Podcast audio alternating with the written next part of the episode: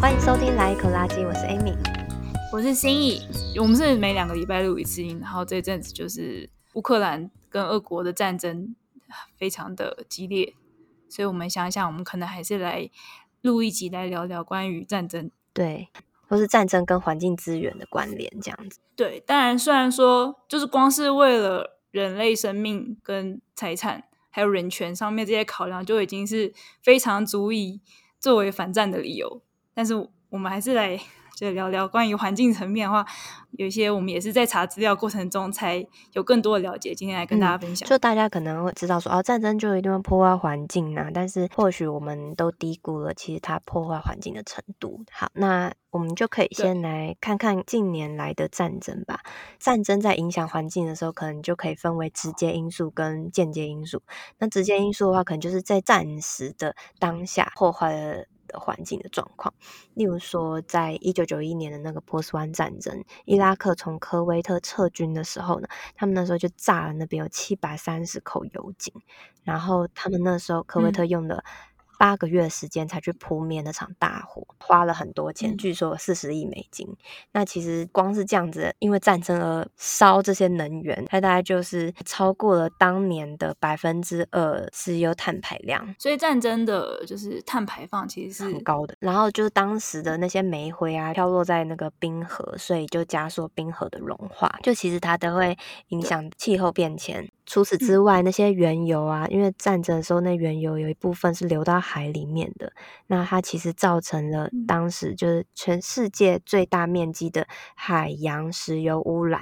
然后那个还蛮严重的，它造成了大量的 海鸟死亡，然后还有五十二种鸟类的灭绝，而且这种就是大面积的环境污染都是。很难在事后会要花很大功夫，而且很难清楚。对，那另外还有就是，它当时在一直烧的时候，其实对于我们的空气污染也非常严重。就是那时候造成了很大的酸雨啊，就二氧化硫弥漫在空气当中，就是它下来的雨也是会影响到那边的土地还有生物生态。然后还有各种可能过去在战争中曾经使用过的。就是化学战的各种化学武器，比方说在越南战争中，美国曾经使用过落叶剂，嗯、都是很长期的会在当地土地上残留下来的。然后当然也在人类上造成很长期的健康影响。对啊，就听说那个时候大概百分之六十的婴儿出生啊是畸形的，然后还有让那个地方寸草不生。嗯、那个数据来说，十四到四十四的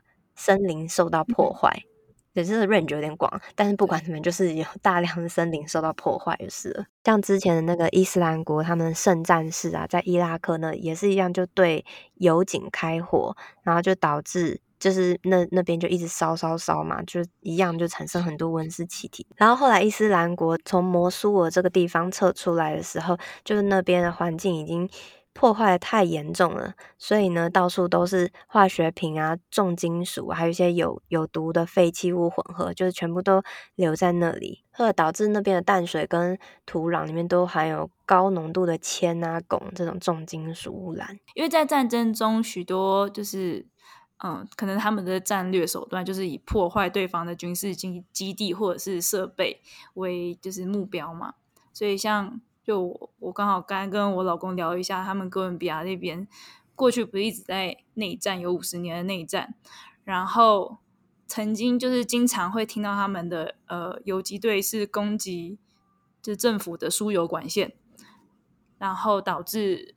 也是油污染，造成环境污染这样子。然后这件事情是就是过去很频繁发生，然后近年来比较少，但是上一起有听到的是在去年二零二一年，所以是。进行进行式，正在进行时。对啊，这个感觉好近哦！天哪，对啊，我觉得蛮意外的，很近。所以是因为可能哥伦比亚一直在内战，就不会太着重于当地的建设，这样吗？我，我觉得是这样，因为战争一定就是就动荡不安的这个因子，嗯、就没有办法好好的专注在创造上面，嗯、对啊。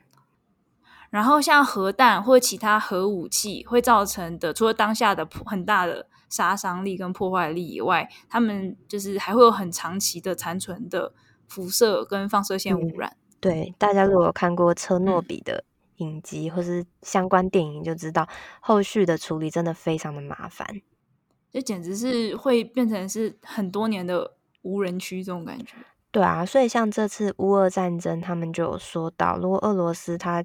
一直这样乱炸，就有可能会攻击到乌克兰的那个核电厂，就非常的危险。嗯我们刚刚讲的那些很多的污染啊、影响，这只是在战争当下的时候可能造成的破坏这些东西，但其实战争还有很多的间接影响。那间接影响包含什么？就包含是战争之前，就是他们各国要准备物资嘛，那就要准备军用的东西，军火、战车、战机啊、人员训练啊、演习等等。然后这些其实就需要大量的金属啊。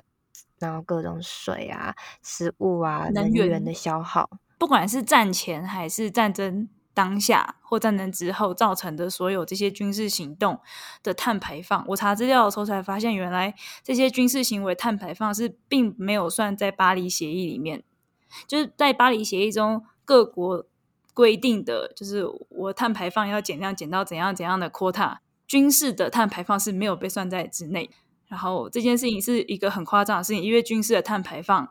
非常大量。有一份报告指出，是二零一二年的美国国会给出的一份报告，美国国防部在二零一一年消耗的石油量，只有稍微的比同年的英国全部汽车车辆使用的汽油跟柴油总量还要少一点点而已。但这个军事行为产生的碳排放是没有被计算在就是巴黎协议的规定范围内的，而且巴黎协议是。就等于是说，军事部分碳排放，那各国你们就自己看着办，就是你们要减量多少，留给你们自己决定，而且也并没有要求他们要公布你们军事行为产生了多少碳排放。所以在军事行动方面的这碳排放数字数据上的收集是很难，是很不透明的。对啊，我刚刚就在想说，所以我们平常看到说啊，可能航空业占百分之多少啊，时尚产业占多少，就好像很多，但其实军事可能是占一个。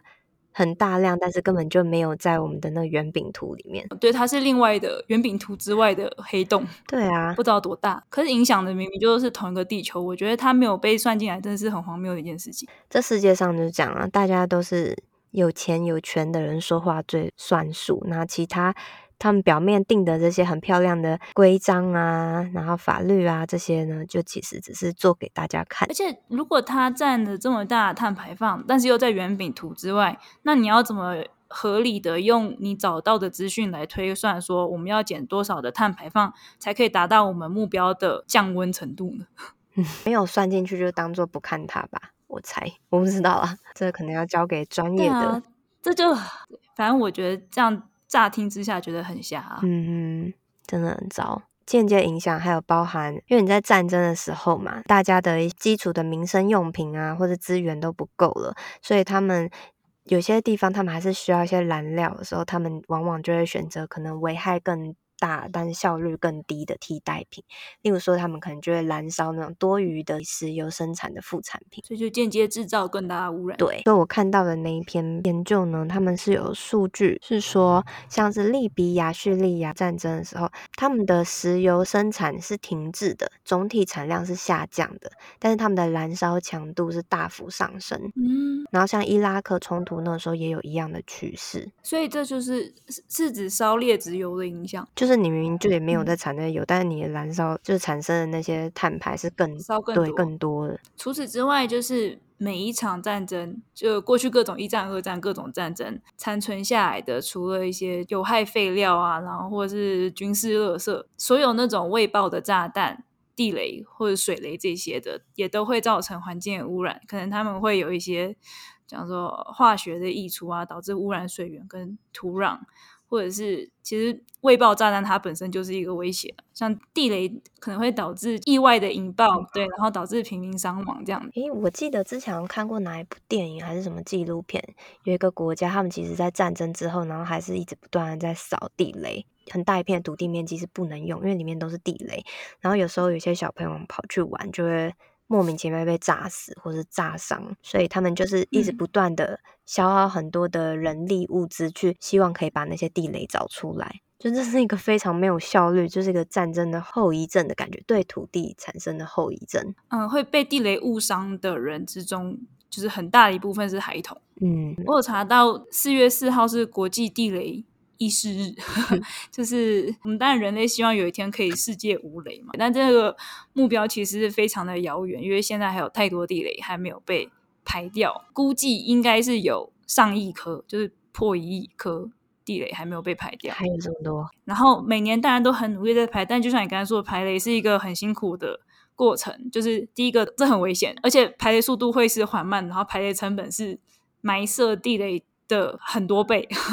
埋设地雷很便宜，排雷很贵。即便从现在开始再也没有新的地雷设置了，在我们现在排雷速度还要再排一千一百年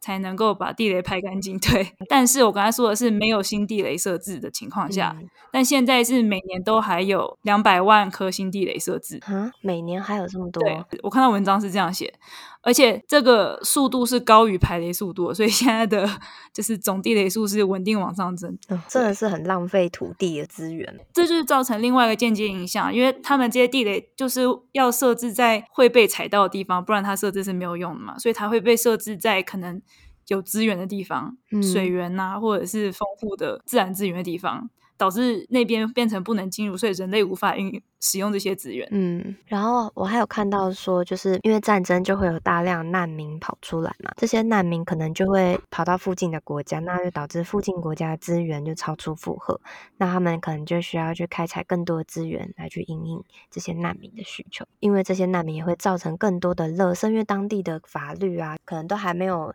这么完善的可以去处理到这些紧急状况，所以可能会造成很多的垃圾啊，没有办法好好的被处理。嗯，所以其实难民也会造成蛮大量的环境影响。对，是就是不管是垃圾或是能源的部分，对，但是这些又是很需要。然后例如说，还有就是一些人道救援设备啊，或是资源、电力的提供，就要靠那发电机。但那发电机通常也是用一些柴油啊，或什么，就很臭那种，就是很多这些能源在消耗。我觉得我们现在讲这些，我们只是在阐述个事实。难民的出现也会导致环境污染，但我们并不是说哦，那我们就不应该救济难民，而是说我们在一开始如果就不要有战争的话，就不会有难民，大家也都开开心心可以活在自己本来居住的地方。所以还有刚刚讲到难民是，如果他们本来是做一些畜牧业的话，他可能就会带大量牲口一起离开。那他到了新的地方去逃难的时候，可能这些生物、这些他的。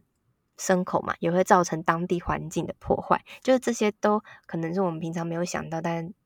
需要被考量进去。这些都是战争所带来的间接的环境破坏的部分。然后或者是说，那些有些是他们可能本来是农夫，他们在当地有一块农田，但因为被迫离开之后呢，那个土地就疏于照顾，有可能是。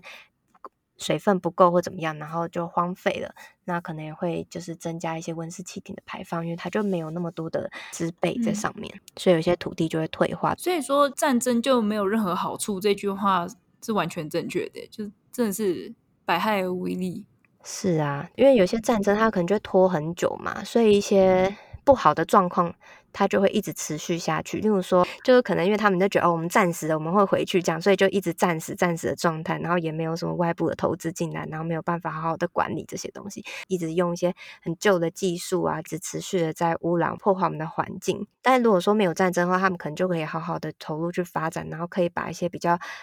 旧的技术淘汰掉，然后去用一些好的新的这样子。我刚刚想到是台湾嘛，就是当初就是他们内国共内战的时候。一大堆人来台湾，然后他们可能是觉得哦，哦，我们是暂时的这样。不过还好，就是后来他们还是有好好建设台湾。如果他们一直一心 想着，对，一心想着要反攻大陆，反攻大陆，或许台湾就是一块烂地，然后一直就随便处理就好了，没有建设，嗯，就是把所有资源投入在军备。所以我还是要感谢感谢我们的祖先们嘛。对，就是还好没有在这过程中拖太久。对。嗯，那你刚讲那个战后军事垃圾，我会想到，就是其实像有一些人口比较密集的地方，那当初他们在破坏。炸炸这些地方的时候，它很多建筑物啊，然后污染区啊都遭到破坏。那事后他们要再重新重建的时候，就会其实非常耗能。就像伊斯兰国那边在战争，他们事后要重建，因为地上有太多的碎片需要清除，他们可能需要那个面积又太大，所以可能需要一百万辆的卡车去清除这些碎片。然后呢，就是这些建筑也会消耗大量的材料啊，像是二零一九年在水泥生产碳。排放量就特别的高，占全球温室气体的百分之八，因为他们必须要去重建。如果一般国家正常运行，然后再做一些就是建设方面，或者是为了经济发展而必要产生的一些碳排放，这也是无可厚非。可是战争产生的就真的是故意造成大规模破坏而产生的资源浪费，然后还有重建又要再投入的资源，我觉得这就真的是很。很很不值得。对，平常我们可能都会讲到战争啊，我们在意哦，多少人死啊，然后多少房屋摧毁，多少暴力事件，但是我们好像也很少讲到说，但是对环境也造成多少破坏。你不觉得感觉好像很少讲？除非是像上次那个原油一直烧一直烧，那是太明显太严重了，不然其实大家可能就不太会注意到这些部分。我我觉得也是无可厚非，因为当然大家第一个注意到的是人类生命财产。然后还有人权这些的受损、迫害，嗯，对，我觉得可以理解。但是，因为我们今天这样子跟大家分享了这些资料，我之后发现其实战争对环境的影响很大，而且这个影响并不是跟人类无关。因为在环境资源受到破坏的情况下，那自然资源受到损害。可是，自然资源其实就是就是资源，那资源是很多战争开打的原因。对，我们有看到文章里面有提到一个数字。是说，嗯，联合国文章提出的，在全球范围内，至少有四十趴的国家的内部冲突都是跟自然资源有关的。所以，自然资源的匮乏或者是不足是会引发战争的，没错。但是，战争同时又会再进一步的恶化这个问题，导致自然资源更加匮乏。如果大家都能够互相分享资源的话，那或许就可以减少这些资源不足或者分配不均的问题，那可能就可以减少一些冲突。或者是说，大家可以尽量仰赖一些比较能够可控制或者永续的资源，像是太阳能啊，可能大部分地方都有。或者是说，发展当地适合的能源。如果你可以掌控自己的能源，就可能比较不容易因为能源不足而引发战争。我就是刚刚 Amy 讲的，简称是，如果一个国家的能源需要仰赖从国外进口的话，是一个。有一个很大的国安问题，嗯，所以再回到自然资源那边，其实环境就是资源嘛。那我们平常 这个节目就在讲环保，其实环保就是保护资源，所以我们才一直说要永续，就是因为永续这个概念，就是希望我们可以一直持续下去。如果说从现在开始，每一个人都能够很在意永续，在意。保护资源、保护环境这件事情的话，未来可能大家都还是能够有足够的资源，就不会因为要抢夺资源而去战争，然后战争又造成资源的更加耗竭。因为毕竟这 我们这个节目还是就是讲给个人们听的。嗯，当然战争这个规模不是我们个人说不要战争，就更大的决定权是在政府手上。那如果是从政府角度来说的话，现在大部分国家应该都是把更多的国家预算放在。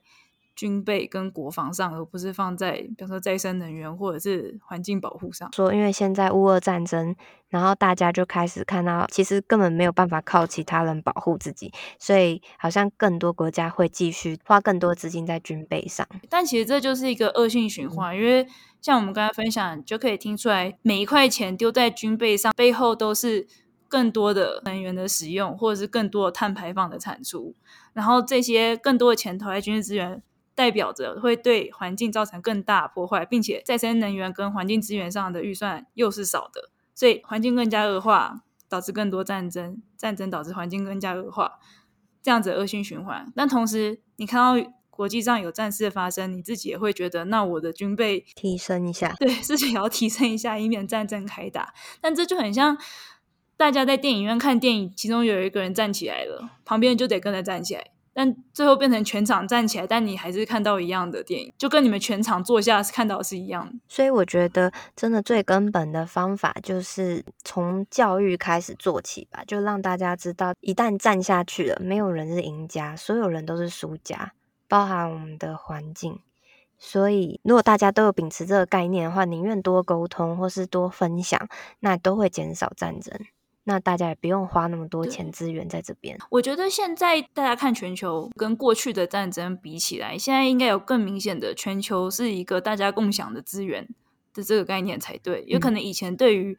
嗯，嗯，好像我造成了什么破坏，但大自然会自己吸收消化。可是现在就是全球暖化的状况这么明显，然后我们需要迫切的减少碳排放的问题也是这么的迫切。我对于未来的想象应该是大家会越来越。小心翼翼，就是知道你自己牵一发则动全身，然后我们全部人是在同一艘船上，再用这种武力方式解决，真的是很不智。大家当然是有进步，很多人都会觉得说，我们现在怎么还会有人要这样发动战争？所以一开始会觉得乌俄根本就不可能会战。从这个角度来想，就会发现其实现在人民是蛮有意思，是要反战的。可是大家可能更明确的有共识是说，我们就不要再碰核武这件事情。但是到底要不要战.其实大家还是没有到真的那么清楚。有意思，其实战争跟气候变迁是有关的，而且不一定要牵涉到核武那种级别才有关系。对。在查这个时候，就会发现说，因为像刚刚有讲到战争，大家都已经要活着、要温饱、要安全，都已经很不容易，所以谁还管你环不环保？那当然就会用到很多比较不对环境那么友善的方式去维持他们的生命或是生计，在那个当下无可厚非的。但是，就几乎大家。都有共识，其实我们就是活在同一个地球。那在对于其他我们没有战争、还算太平盛世的国家里，所以我们更应该要多环保一点，就是减少碳排啊，然后减少一些垃圾的浪费啊。嗯，所以我们更要努力去执行。然后最后也很希望就是可以战争赶快结束，大家真的很很辛苦啊。希望之后未来不要再有任何战争。在这集之后，或许大家会开始将环境保护也视为一种就是。作为预防冲突或者是预防战争的一个策略，嗯，要知道它是有这方面的价值的。嗯，关于这集我们的讨论，如果你有任何想法想要跟我们讨论的话，欢迎到我们的 IG 找我们。我们的 IG 是 Laiecology L A I E C O L O G Y。我们的 email 是 laiecology l a i e c o l o g y at gmail dot com。那如果喜欢我们这一集节目的话，也欢迎听听看我们其他集。我们的节目主要是在讲关于一些个人生活中可以实践的环保行为。欢迎到 Apple Podcast 帮我们点五星评分加留言喽。好，那我们就下一集见喽。嗯，好，拜拜。拜拜。